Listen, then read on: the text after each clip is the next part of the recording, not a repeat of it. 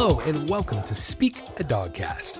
My name is David Farb, Animal Behavior Specialist, and I am broadcasting from WOUF Studios in beautiful Palm City, Florida. Thank you so much for joining me today, and happy Thanksgiving to everybody. Hope you guys are having a great week so far, and I hope tomorrow is filled with delicious food, family, friends, and great drinks. Now, of course, we're all in for a treat with all that deliciousness tomorrow, but you're also in for a treat right now. I've got a great podcast lined up. Our first segment today is going to be on dog parks. The good, the bad, and the ugly. Then we'll have a segment on feeding dogs people food and sort of my take on that. Then comes our breed of the week, followed by our guest spot. And today's guest is going to be Alexandra Ash from Kinkatopia. And Kinkatopia is a kinkajou rescue. Now, if you do not know what a kinkajou is, you're going to want to stick around and find out. Now, our last segment today will be our listener Q&A. And if you guys have any dog questions for the listener question and answer, email me. You can email me at questions@speakadogcast.com. Now, I greatly appreciate all the listeners and support so far. It's really been awesome. And if you have a minute, do me a favor. Leave me a rating or give us a review. Give me a review. Let me know what you think. I'd really love to hear what people are thinking of the podcast so far. And I hope everyone out there has a wonderful, safe, and kind Thanksgiving. Let's remember to be kind to one another. Now, sit, stay, and enjoy today's podcast. Next up on Speak a Dogcast, it's all about dog parks. Yes, the dreaded dog park, the good, the bad, and the ugly. Oh my goodness. You know, if you've ever been to a dog park, you kind of know what I'm talking about. Dog parks can be an awesome and fun, amazing thing, but they can also kind of be a terrible place. No. It's not that they can be a terrible place. It's just, unfortunately, some bad things that sometimes come with a dog park. You know, when I first started my business, I only offered in-home training. And if I wanted to socialize my own dogs, I frequented the dog park. And it really allowed me to see just a wide variety of different behaviors and dog ownerships and, hey, maybe even a little bit of philosophies going around. And, you know, I don't frequent dog parks nearly as much as I used to. I'm lucky enough that my business, you know, I now offer doggy day camps. I offer doggy boot camps and boarding. And this allows my dogs to meet a lot of different dogs and socialize and play and get all that time in. So I tend to not frequent dog park facilities nearly as much as I used to. I tend to only go to dog parks now for training purposes. To me, a dog park is kind of just that. It's a training tool. And you can go back to episode 4 and listen to my segment on training tools and hear a little more about that. But let's talk about what the dog park is like, the experience of the dog park. Most every dog park I've been to, it's about the same. You arrive with your dog and what happens? Oh my gosh, chaos ensues. All the dogs come running over and barking their heads off and they're going nuts. And then you hear half the owners yelling at their dogs to come back to them. And maybe only one of those dogs actually listens. And then you enter the dog park and even more chaos ensues. And sometimes worse things happen. Look, that initial greeting that's a lot of times where I see dog fights in a dog park happen.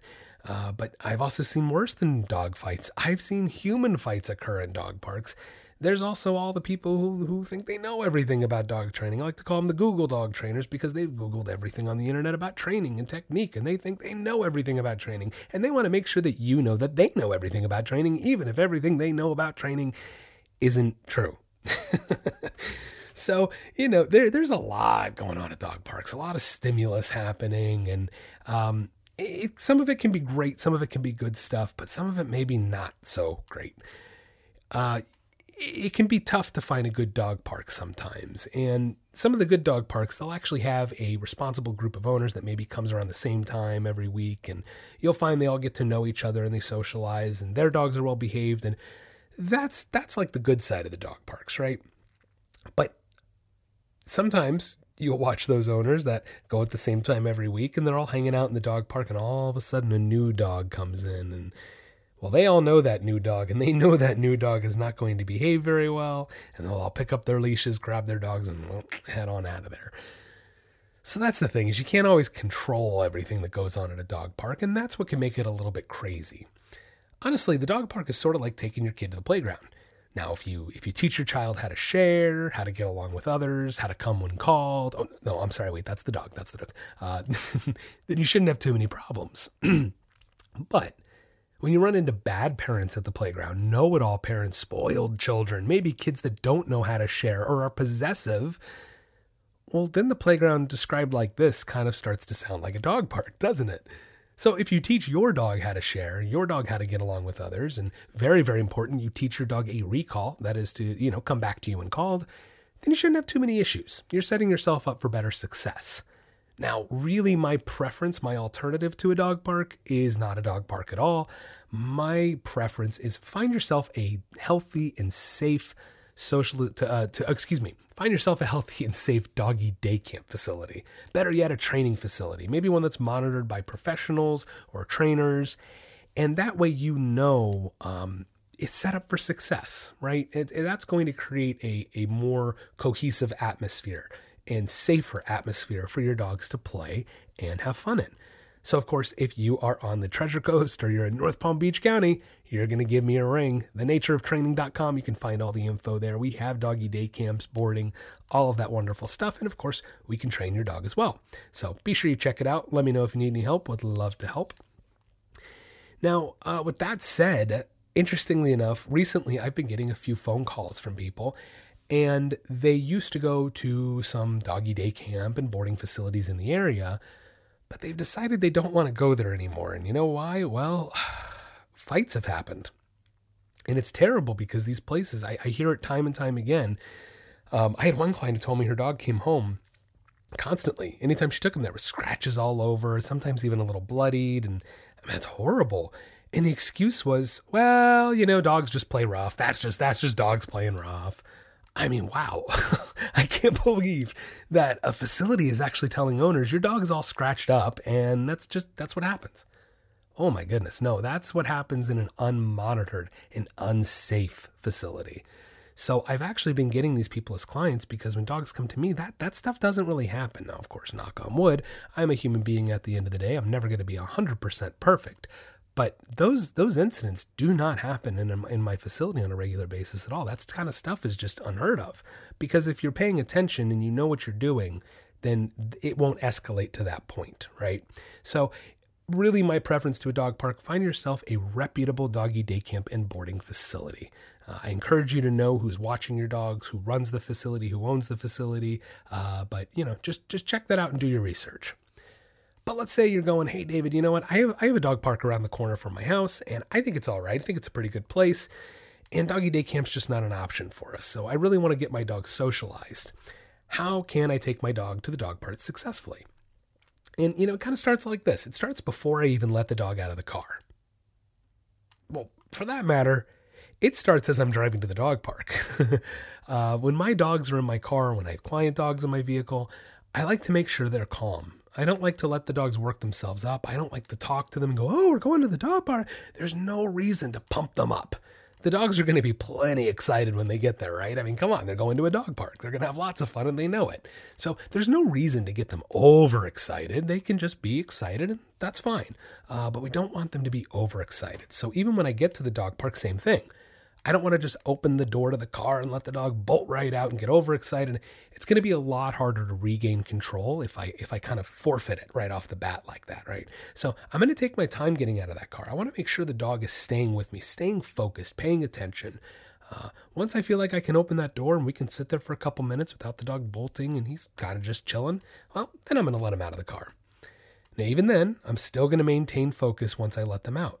I'm not just going to let them bolt and get 6 feet in front of me and drag me over to the park. We don't want that. We don't want that. We want control. Okay. There's a time and a place for everything, and it's called college. No, I'm just kidding. That's what my parents used to say to me. It's a little joke. No, but there's a time and a place for everything. And the time for playtime is once we get in the dog park. But when we're still leashed up, I need my dog to understand, hey, if you're leashed, you got to still pay attention. You got to still stick with me here. Okay. So I want to make sure I maintain that focus. The other reason is, once I get into the dog park, once I take off the leash, once I forfeit control, I need to know that I can regain that control, regain that focus when I need to. And by keeping and maintaining that focus as we approach the dog park, well, that'll ensure that I'm more likely to get that result in the end, okay? So again, make our way over to the dog park, maintaining focus. Now, I don't want to walk straight into the dog park. We're not going straight in once we get there. I like to take a little stroll around the outside of the park. Check it out, you know, assess what's going on. Make sure I like all the dogs that are in there. Make sure I don't think there's any troublemakers. Because, you know, if there's anything going on inside the dog park you don't like, you don't have to go in. You know, there's no reason. You can come back a different day and just take your dog for a walk instead. There's nothing wrong with that. And also walking around the dog park allows me to, again, make sure I'm maintaining control when we have distractions and triggers around, right? So let's say I like what's happening in the dog park, it's calm, my dog's being good, we're maintaining focus, well, then I'm going to make my way over to that entrance. Now, for those of you that are not familiar with dog parks and their setup, most dog parks are identical. There is a big dog side of the dog park where the big dogs are allowed, and then there's a little dog side of the dog park where the little dogs are allowed. And each dog park will have an entrance. And the entrance is actually a double-gated entrance, right? So you're going to walk through the first gate and you go into a little holding area. Then there'll be a secondary gate that goes into the dog park. And that way, the double gate allows us to enter and exit safely so no dogs can escape out. So I like to find my way into that little holding area. Once I get in there, I will keep my dog leashed up. Now, of course, what happens? Oh, the dogs are going to come over and run over to greet you and bark and go nuts. And again, another great time to practice and make sure my dog can maintain focus with a lot of distractions around. It's a great training opportunity. So I'm going to wait it out. I usually wait a couple minutes, have my dog in a sit-stay, make sure he's staying calm. And usually after a few minutes, most of the dogs will actually walk away and kind of lose interest. Now, when I see it calm down like that, that's my cue that it's time to enter the dog park. Again, not going to take off the leash yet. I'm going to keep the leash on, keep the leash in my hands. And I'm going to walk right into the dog park and just start moving, start walking. I'm not going to slow down. I'm not going to stop. I'm not going to let all the other dogs surround my dog. I don't want my dog to feel cornered. I don't want any other dogs to accidentally feel cornered and trapped in that moment. That's where a lot of those dog fights happen because, you know, it's an unfamiliar dog. We're unsure. And if they get trapped, they might feel like they need to lash out to get out of there. So that's why I don't just walk in and stop. That's why I don't just walk in and take off the leash. I walk in and just start walking with my dog. Now, this allows the dogs to come up safely and quickly, take little quick sniffs of my dog. My dog can take quick sniffs of their dog. We're never stopping. We're never slowing down. We're never giving them an opportunity to feel like they're trapped. Okay, so I'll walk around for a couple minutes and again, let them all sniff quickly, take our time. And then once I feel comfortable, I'm actually going to drop the leash. Just drop the leash, let them drag it around. Now, it's at this particular moment, if not sooner, that the local Google dog trainer will come over and tell you that you need to take the leash off of that dog. Now, I will say this. Here's the little asterisk here, okay? Dog parks have rules. They do. They all have rules posted, whether right on the inside or just outside, but they all usually have somewhere between like 10 and 15 rules. And almost every single time, if not every single time, one of those rules is you are not allowed to have leashes on your dog in the dog park. Now, the reason why, I understand. It's because not everybody is responsible and not everybody is watching their dog in the dog park. The funny thing is, guys, those rules are created because of people being irresponsible. It's not to say incidents and accidents don't happen, but that's the reason. Because most people are not paying attention, and God forbid the dog gets caught up on something or gets caught up on another dog if you're not watching, and then an accident or an incident can happen. So, I personally don't like to forfeit my control when I go to the dog park. I need to maintain it. I think it's kind of counterintuitive for a dog park to go, here is a completely uncontrolled environment with a ton of dogs, but in order to go into the uncontrolled environment, you need to forfeit all your control. Like when you think about that, it kind of sounds a little silly, doesn't it? So I don't like to take that leash off. Now, here's an example why. Let's say I drop the leash and all of a sudden my dog feels cornered and I see another dog about to get in a fight with my dog. Now, if I don't have that dog leashed up, my options to break up that fight become a little more limited. Or as I like to say it, redirect that fight because it hasn't happened yet. I like to try to redirect things before they happen, before they occur. Or let's say the fight does happen. The last thing you want to have to do is reach in and grab a dog by the collar when a fight's going down, right? That's just silly. But if I have a 6-foot leash attached to that dog, I can pick up the end of that leash and safely at least pull a dog away. Or if both owners are paying attention and both owners have their dog leashed, each owner can come in, grab a leash of their dog, and pull them off safely and easily. But the dog park tells us to forfeit that control, right? That's a little silly, a little counterintuitive. So counterproductive. I say counterintuitive. Counterproductive is actually, I think, the word I'm going for there. But needless to say, it's part of the reason I don't always love a dog park and why it can be a little tricky, okay? So, but again, hey, I shouldn't need the leash, right? My dog knows a recall if I'm in the dog park. Hint, hint, wink, wink, nudge, nudge. Right? So you shouldn't be going to the dog park unless your dog knows a recall. And if my dog knows a recall, then I shouldn't necessarily need that leash. But again, I don't want to forfeit all of my control. And in doing so, taking off a leash, you are, right? So just think about that. But with that said, when someone else in a dog park comes over and tells you what to do, look, don't let anybody tell you how to train your dog. Don't let anybody else make you feel comfortable about how you want to train your dog. Okay, especially if you're working with a professional and someone has given you advice. I can't tell you how many times my clients have come back to me going, oh my God, I can't go to a dog park without people telling me I'm wrong 50 times in 50 different ways. And if you're one of those people, you know, maybe you should back off a little bit. I'm sorry, but you should. It's not your dog. It's not your rules. You don't know what training and what they've been through with that dog. That's something to think about when you try to put your views on somebody else in general, maybe not just about dogs. You don't know where that person has been with that situation. You don't know their perspective on it. And so that's really important to think about when you're at a dog park. You don't know the perspective of the other person. Okay. So keep that in mind. Don't let somebody else tell you how to train your dog. If you're not comfortable with something, don't do it. Okay. Don't. It's your dog. It's your rules. Be empowered by that. I can't stress that enough. Okay. So, okay, let's get back to it. Once I'm comfortable, guys, if I see the dog's doing great, dragging around the leash, oh, everything is hunky-dory, hey, maybe then I'm ready to pop off the leash and all is well. And that's how you have a successful trip to the dog park. You really got to just take your time, ease your way into it. There's no rush, you know, there's never any rush. It's better to take your time and be able to redirect and not let incidents occur versus just going in there and going full throttle and letting all that energy just go and explode. I prefer to take my time with it. And I always have had more success doing it that way. So really keep that in mind. If you're going to go to a dog park, the first thing you want to keep in mind is that you need to have control over your own dog. That's the best way to set yourself up for success. And of course, get with a professional trainer or behavior specialist. They can help you out with that. And you're going to call me if you live nearby in Palm City, Stuart, Florida, at The Nature of Training, can definitely help you out with that. So hope that kind of made some sense there and maybe makes you think about dog parks in a little bit different light. And again, maintain control over your dog, and you should have a lot less to worry about.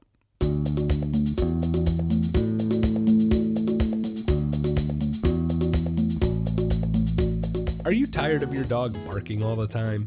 Or maybe you want them to stop jumping on people when they come over. Or does your dog take you for a walk instead of the other way around? We can help. At The Nature of Training, we are committed to improving the relationships and lives people have with their pets. No matter what behavioral issue you are experiencing, from an unruly puppy to more severe issues, we can help. Offering a wide variety of services such as in-home training, doggy and puppy boot camps, doggy day camps, boarding, and more. You can find more information by checking out our website at www.thenatureoftraining.com. Or you can find us on Facebook or Instagram at David Paws. We're located in beautiful Palm City, Florida, serving all of the Treasure Coast and North Palm Beach County. The Nature of Training, helping you achieve success with your pet.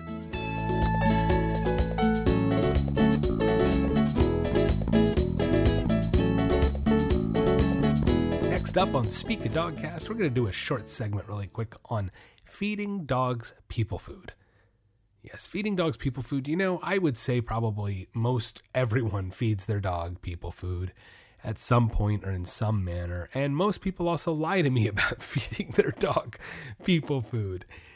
And, you know, I think it's a personal rule at the end of the day. It is. It's sort of this it's your dog. And I tell my clients this, it's your dog. I'm not going to tell you what the rules are and are not in your household. If you want to have a dog that barks and begs for food, if you want to have a dog that jumps all over you, if you want to have a dog that steals food off people's hands or off tables, or if you want to have a dog that won't leave you alone in the kitchen, if you want to have a dog that pesters the hell out of you for food, by all means, that's your dog. It's your household. It's your rules. What I tell people is I'm going to tell you the consequences that come along with it. I'm going to tell you the consequences that are going to go with feeding your dog people food, okay? To me, it starts here. It starts very simply put that the reason I don't want to feed dogs people food is most of the food we put in our mouths is not the best for us. It's not the healthiest necessarily. You know, some of you out there, I'm sure, eat very healthy, and that's wonderful.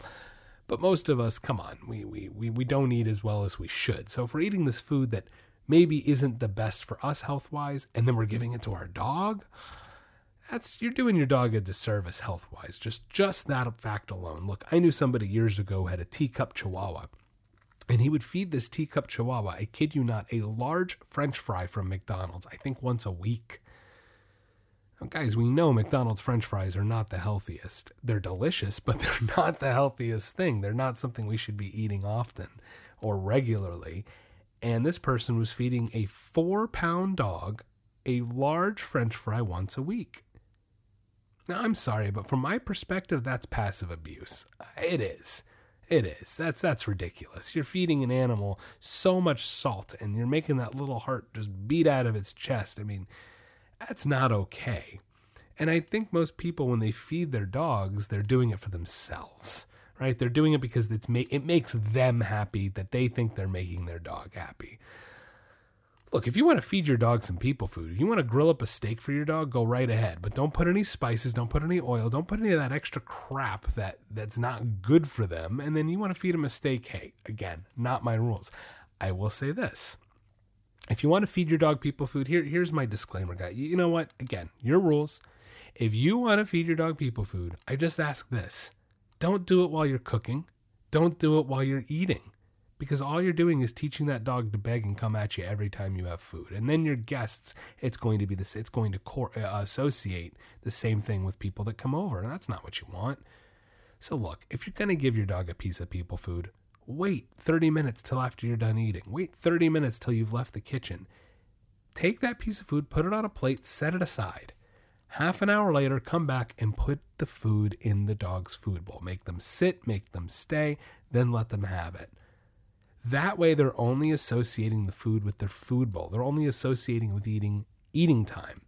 Now, again, my personal belief is you should not be feeding your dog people food. Piece of banana, piece of fruit, piece of something like that. Absolutely. I know people that would use carrots as dog treats. Their dog loved carrots. Awesome. That's fantastic. I don't have a problem with that. I'm talking about people who are literally giving their dogs leftovers, who's people who are making their dogs overweight and unhealthy.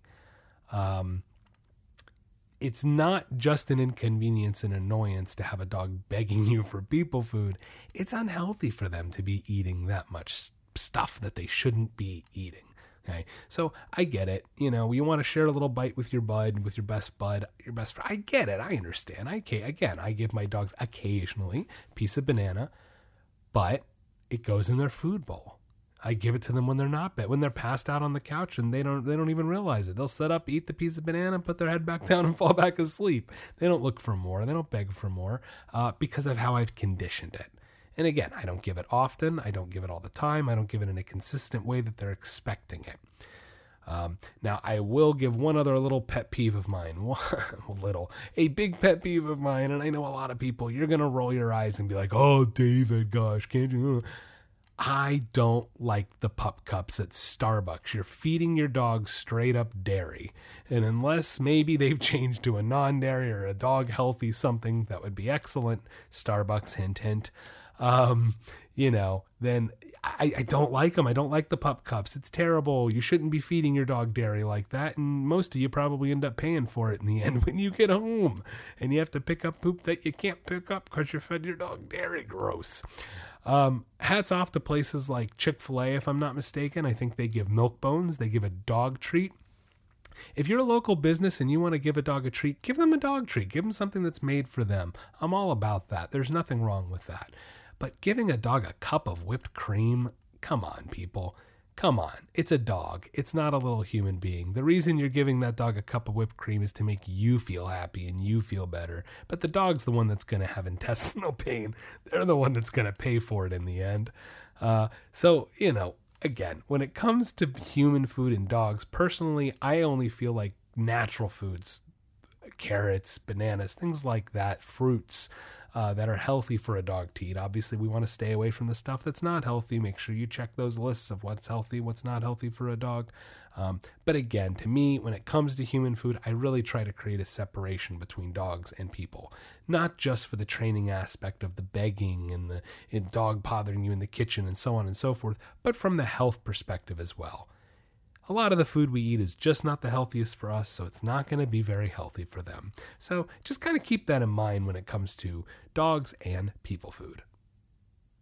In these crazy times we are living in right now, there is only one thing for certain. You got to eat. And if you got to eat, you better eat good.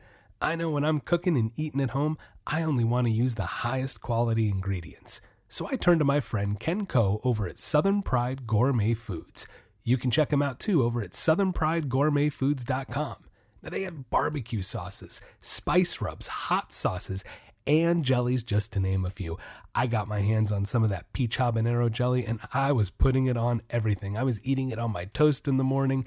I also took some of Ken's barbecue sauce, slapped it on some pork, finished it off with some of that habanero jelly, stuck it in the oven, and it was sweet, tangy, spicy deliciousness. Absolutely amazing. And when you buy from Southern Pride Gourmet Foods, you know you're getting a quality product from a quality guy. Ken knows what he's talking about, and he better. He's been doing it right and doing it right for over 50 years. The best part, guys, Southern Pride delivers nationwide. That's right, nationwide delivery.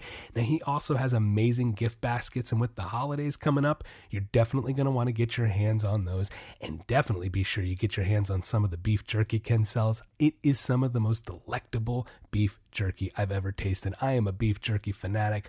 All different kinds of flavors to choose from. You know, you just have to do yourself a favor. Head on over to southernpridegourmetfoods.com. Check it out for yourself. That's right, southernpridegourmetfoods.com, where everything they have is yummy for the tummy.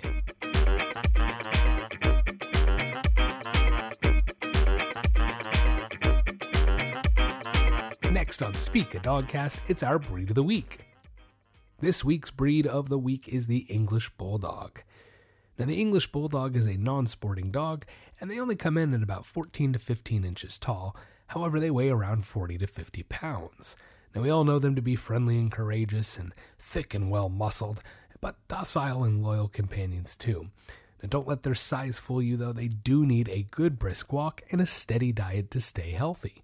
They are eager to please, sweet, and devoted, and with early training and socialization, they can make phenomenal pets. Now, when it comes to the English Bulldog's health, like all dogs with shorter snouts or brachycephalic dogs, owners need to be cautious of not letting their dogs overheat. They do tend to be a pretty hardy breed, though, and owners are recommended to have their hearts and patellas evaluated on a regular basis. Now, kept healthy, English Bulldog has a life expectancy of around 10 to 12 years. On the origin of the English Bulldog, there's evidence that they were created around the 13th century in England for the sport of bull baiting. Now, bull baiting was where a staked bull fought a pack of dogs while spectators would bet on the outcome. The dogs used here were the ancestors of today's bulldogs. And in 1835, England actually banned blood sports with animals, and bull baiting went underground, well, quite literally, as they started up pit dog fighting down in cellars. This activity needed a faster and more agile dog than those of the 19th century, so gamblers and breeders began crossing the bulldogs with various terrier breeds, and in doing so, ended up creating some early versions of the Bull Terrier, the Staffordshire Terrier, and other bull-type breeds. As bull baiting and other blood sports became obsolete, bulldogs actually faced becoming extinct. So bulldog lovers and admirers began to breed the bulldog down to a more docile and loyal companion-type dog, and of course tampered down some of that ferociousness. And by 1886, the AKC had officially recognized the English Bulldog. Now, the bulldog has also long since become a national symbol of England. During World War II, people often said that the bulldog, with its jowly tenacity, resembled Prime Minister Winston Churchill. In America, it is actually the mascot for Yale University and the University of Georgia, where Uga is always present at their games in his AC doghouse on the field. Go Gators. The bulldog also serves as the mascot for Mack Trucks and the United States Marine Corps. I hope you're enjoying Speak a Dogcast so far. Don't forget to click that subscribe button, give us a rating or review, and let us know what you think. If you have any questions for the Q&A segment, you can email us at questions@speakadogcast.com. Next on Speak a Dogcast, we have our guest spot. Joining me today is Alexandra Ash from Kinkatopia. She is the CEO and founder, and Kinkajou Ambassador Extraordinaire is kind of the way I see it. And I'm sure already some of you out there are going, what is a kinkajou? So I'm going to just hand it off to Alex here. Hey, Alex, how are you? Hey, thank you so much for having me on. Hey, thanks for coming on. So yeah, that's, I'd love to kind of start right there. Let's tell everybody what a kinkajou is. I get this question all the time.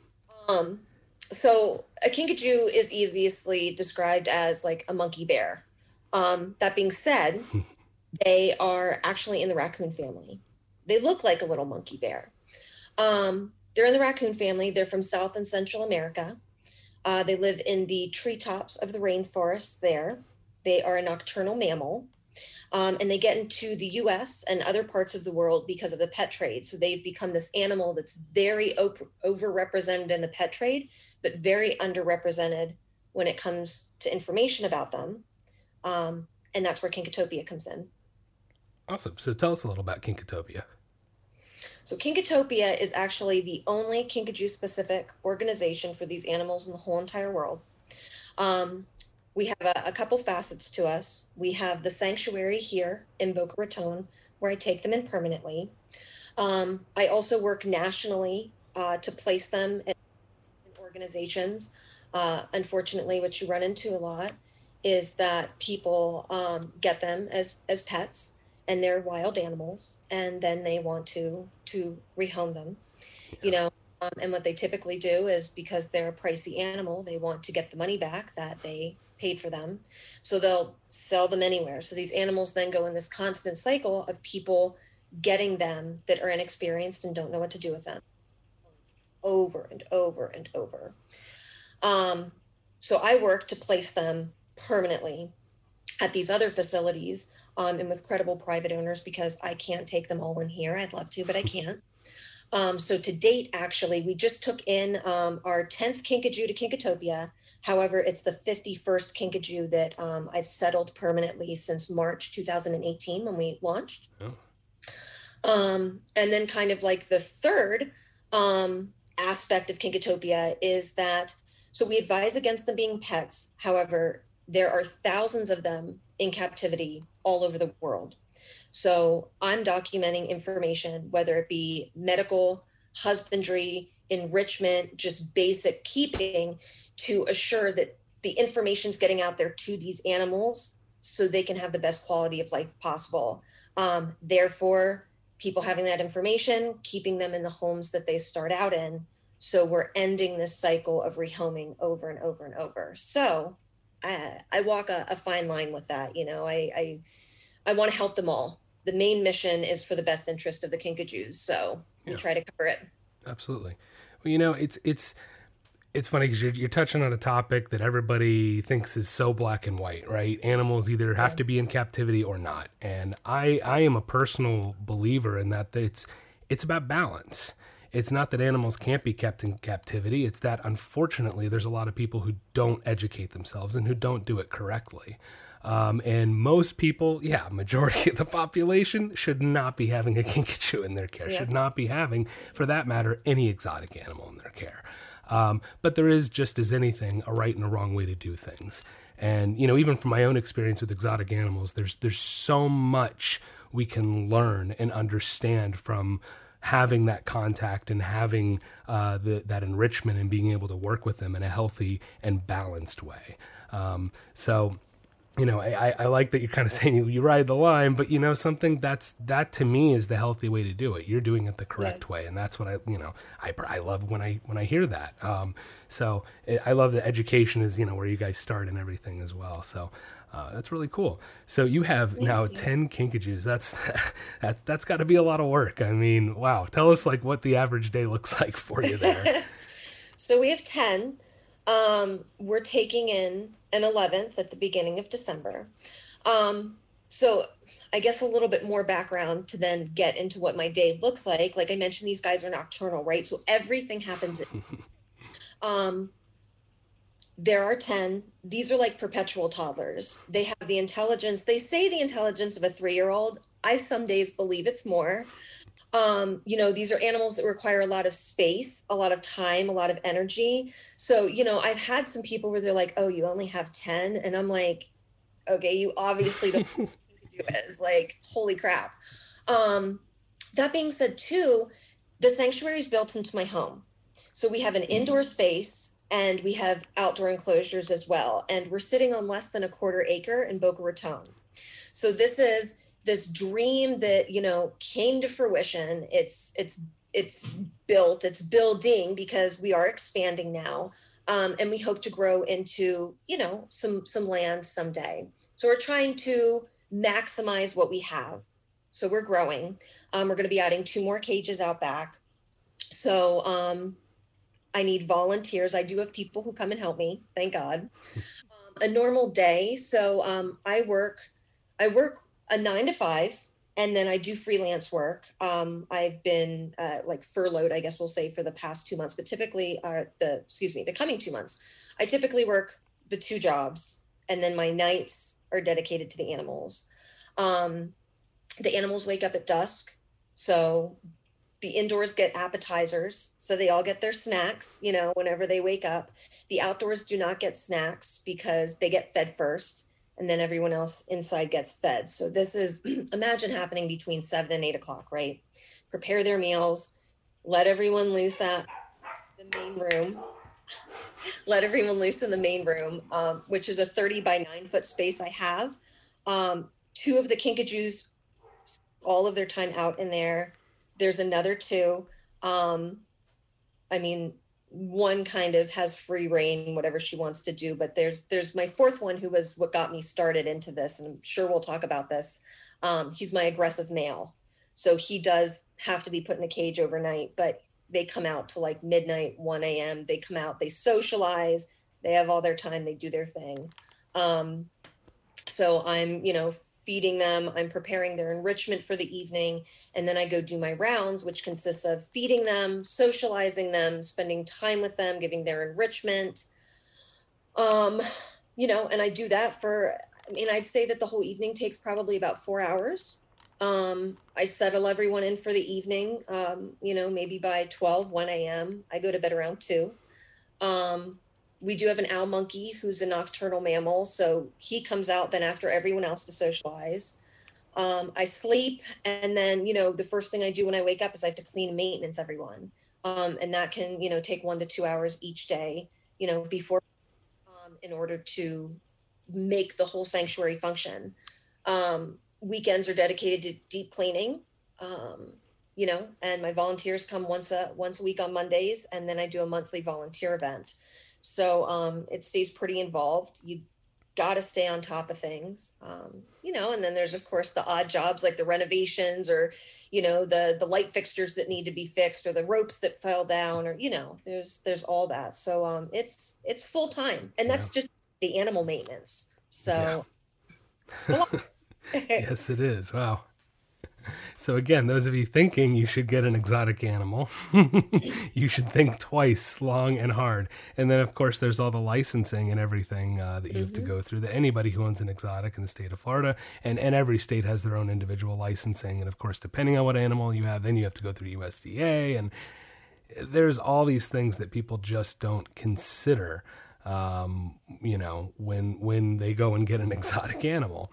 Yeah. So it's really awesome. That's incredible that you are fully in on this. Clearly, that's fantastic. Yeah. Very cool. I'm in deep. Yeah. So you said, how long have you been training animals again, or working with them, and, you know, the whole thing, the whole shebang? How long have you been working with animals? Going on 2 decades.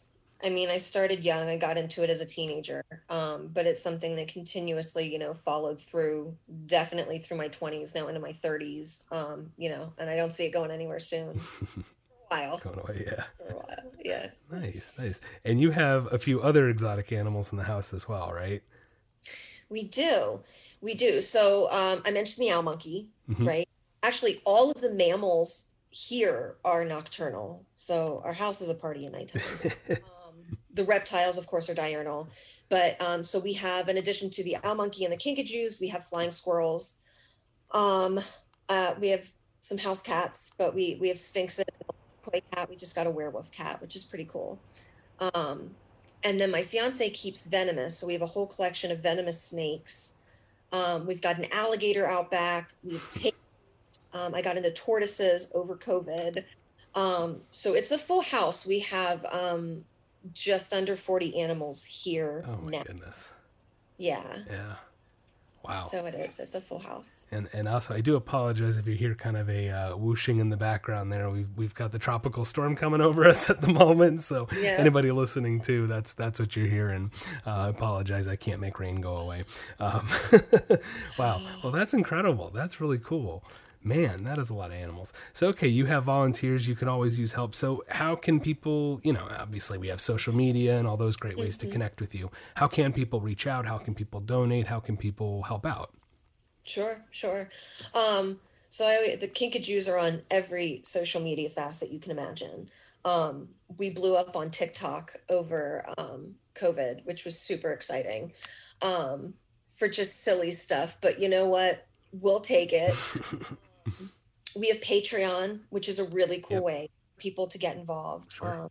Those who don't know, it's a subscription service, which gives you the ability to donate monthly, but contribute to behind the scenes, you know, stuff here going on at Kinkatopia. I have a blog. We've got all sorts of little fun packages there, birthday shout outs. Traditional donations, of course, you know, on Facebook donation. I mean, we accept every type of virtual, you know, donation possible.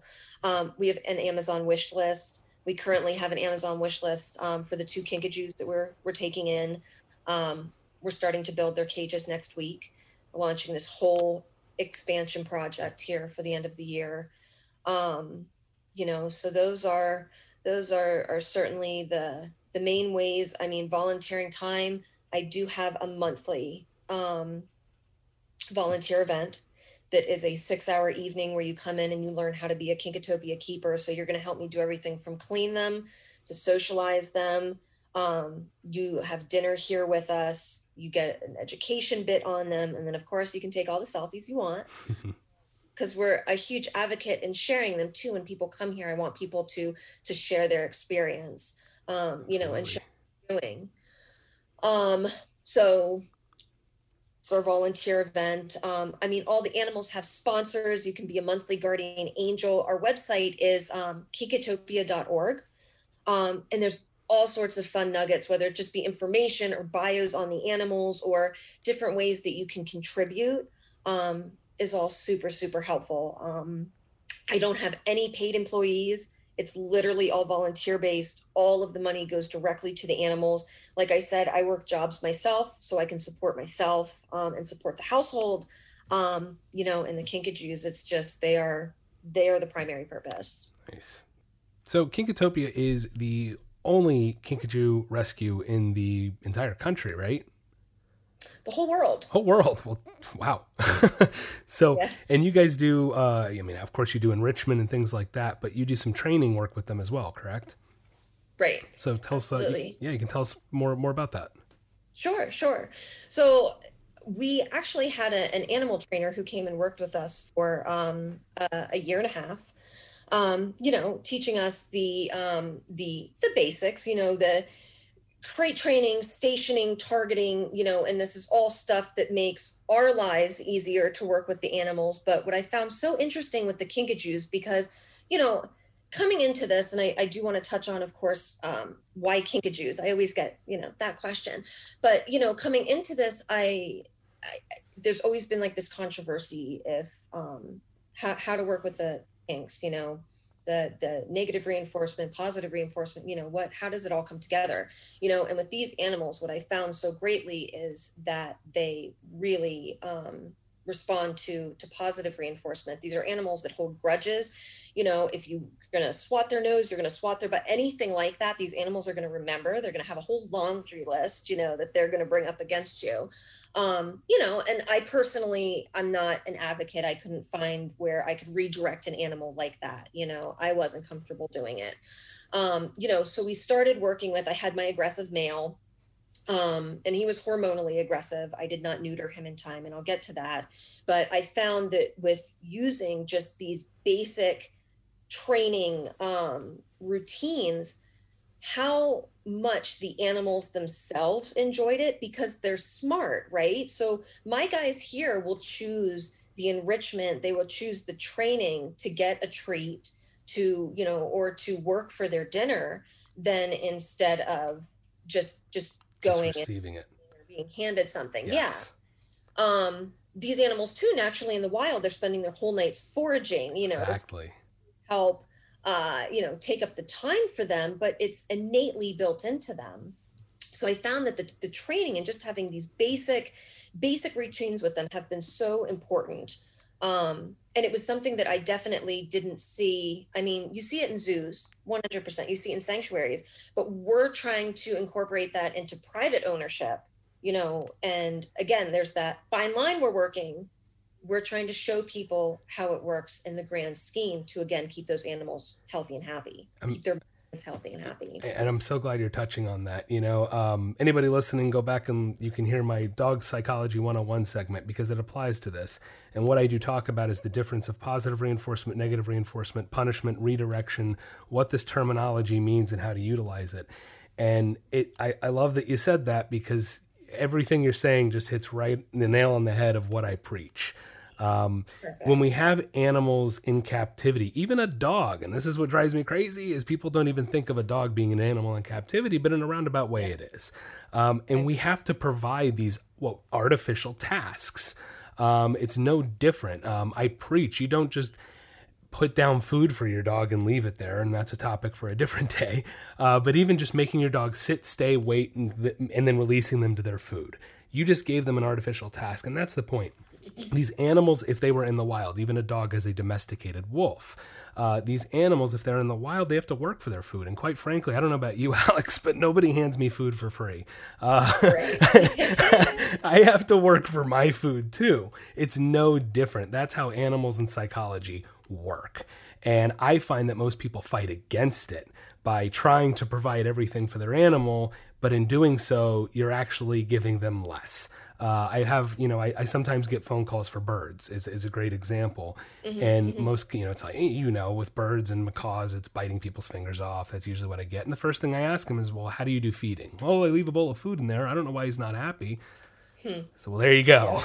Your bird is not, it's getting food and has nothing to do and nothing, you know, bird intelligence is again, another topic for a different day, but it's so you're hitting the nail on the head and I love it. And I love that you got with somebody who, you know, a trainer who came in and worked with you guys on this stuff, because it's so important to give your animal, dog, cat, all the way through a kinkajou, right?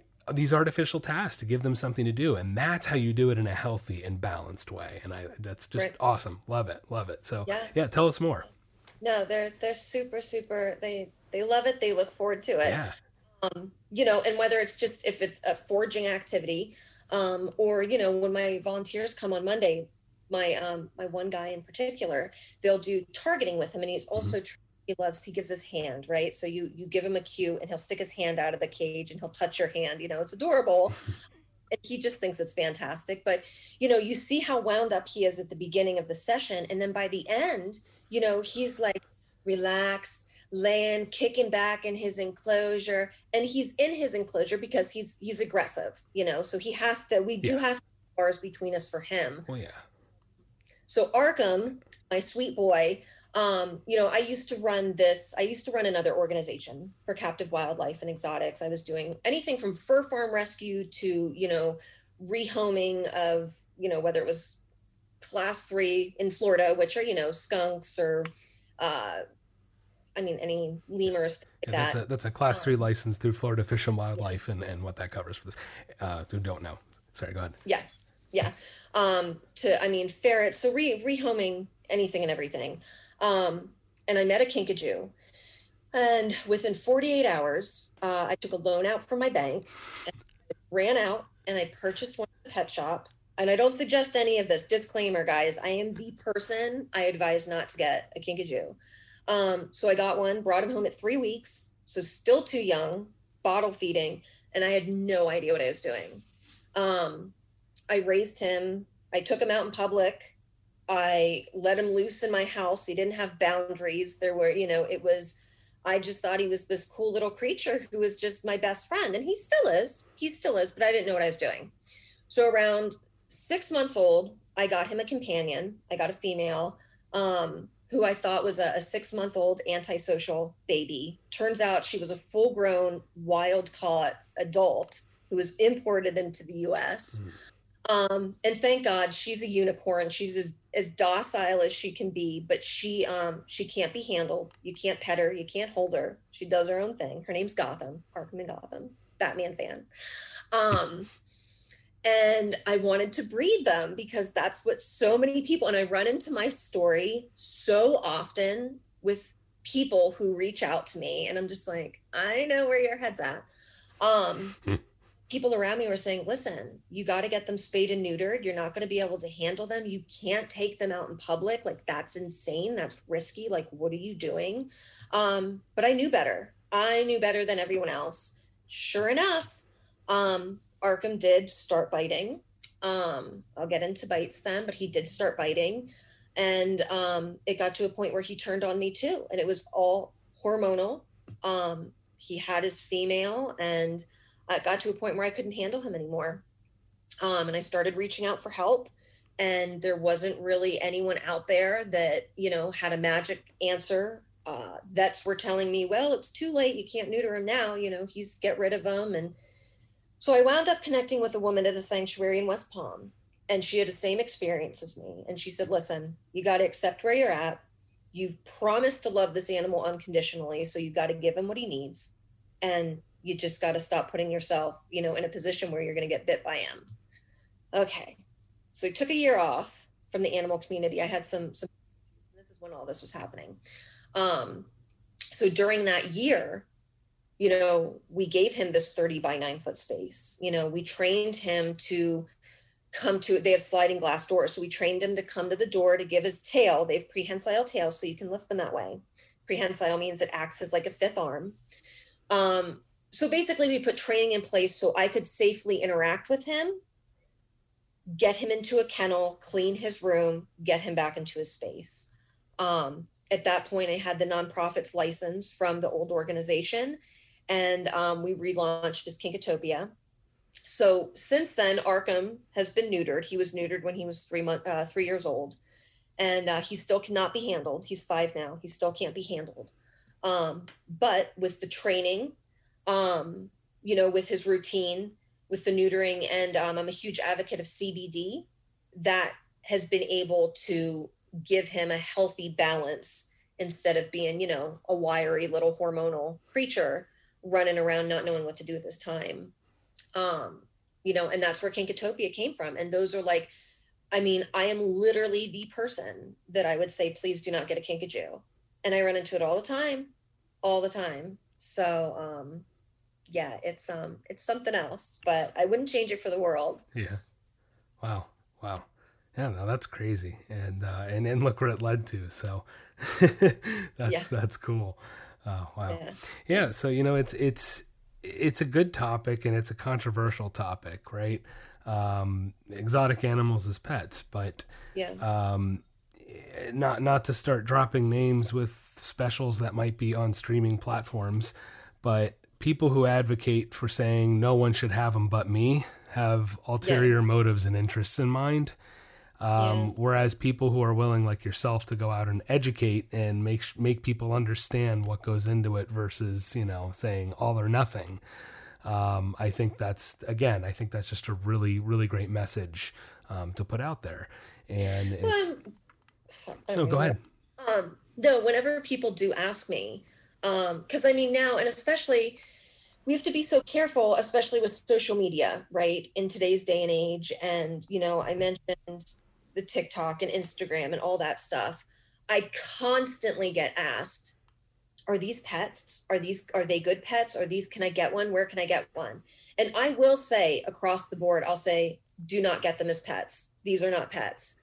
And what I found is the people who are serious will take 5 minutes and they'll see what that means. They'll contact me. They'll look behind the message. Because if we sit here and say, they're not pets for most people, someone's going to be just like me. And they're going to say, I'm different and get one. And then that animal's going to be rehomed in a year. And that I run into that. People contact me and I say, please, this animal is not a fit for you. They get one. And a year later, they're saying, can you take it? Can you help me place it? So I do have a section on our website that kinks as pets in parentheses. And there's about 21 talking points as to why they are not pets for 99% of everyone. Exactly. You know, I mentioned the bites. These animals have big fangs. They bite you. They lock their jaw. Your bite's going to get infected. It's painful.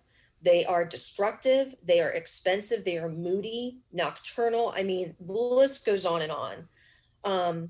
You know, they really are.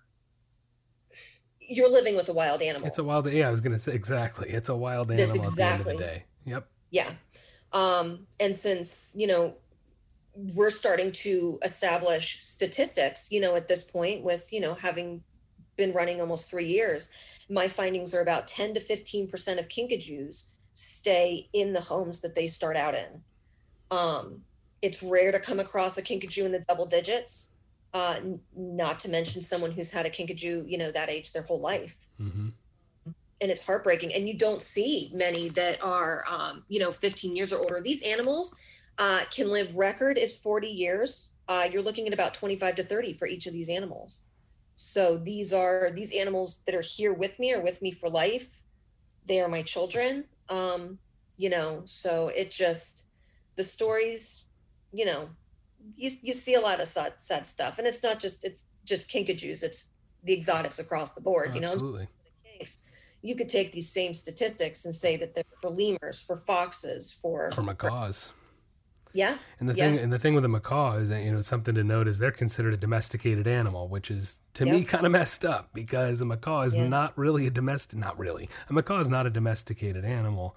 It's still a wild bird. You know, I have two macaws, and one of them was a pet, and somebody had it's funny because this person that had the macaw for 10 years, raised it from a little baby chick, did a really, honestly, mostly an amazing job with her. But one day decided they didn't have time for her anymore. And I don't know the full circumstances of her story, but basically from my understanding, put her in a dark room, put her in her cage. And so she started screaming and plucking herself. And so she has a little bit of her chest that she actually has ripped the follicle completely out and will always have a bare patch that never comes back. But even myself, it's like this full-time, even with what I do for a living, it's a full-time job to keep her stimulated enough because of the close bond she clearly had made with her previous owner. And very smart animals, just like a kinkajou, you know, and you have to be able to dedicate yourself. She's only 14, 15 years old. And, you know, I have her for life. Same thing. You know, she's in my care forever now, and we're going to make sure she has a good home. But yeah, it's the same thing. You're so right. It's the same thing across the board with exotics, that people do not consider what goes into it. And I say the same thing with a macaw, even though anybody, any Joe Schmo can buy a macaw, unfortunately. There's no licensing there. I tell everyone, you absolutely should not. I live on 5 acres. Luckily, I don't have a lot of neighbors close by. So, but I used to live in a neighborhood, and man, I would try to keep that bird so busy and move her around and change the enrichment and all this stuff, just to keep her occupied and give her something to do and foraging and all that good stuff that comes with it. And it's a lot of work and a lot of time and a lot of dedication. And I think majority of people just don't comprehend what that really means. But again, I think it's phenomenal what you're doing and the education that you're doing and all the outreach and all the good stuff you guys do. So really, really cool. Fantastic. Very cool. Awesome. Thanks. Awesome. So yeah, if you're in the South Florida area, again, you're in Boca. If anybody wants to help out, you can reach out. And as well, I just want to make sure, since most people don't even know kinkajous, I want to spell that for you. It's Kinkatopia. That's Kinkatopia. You can check that out, kinkatopia.org. Of course, find them across the social media spectrum, Facebook, Instagram, all that good stuff. It's really, really cool. Again, it makes me so happy when I see other great animal people doing great things with animals. And it's not this, through the cage kind of stuff only and no contact. And that's not what I believe in. And I don't believe that's the way to get the best education with and work with animals in a healthy and balanced way. So I think what you guys are doing is just absolutely fantastic. I love it. Hey, with COVID and everything, maybe I can get down to see you guys, and I'd love to see your setup sometime. Absolutely. And yeah, that'd be a lot of fun. So again, hey, thank you so much for coming on. Really, I appreciate your time and appreciate everything. And again, guys, check out Kinkatopia.org. You can check out more info on kinkajous, and if you have $1 to spare or anything like that, every little bit goes a long way towards feeding and helping these guys. So again, Alex, thanks so much. Really appreciate it. My pleasure. Thank you.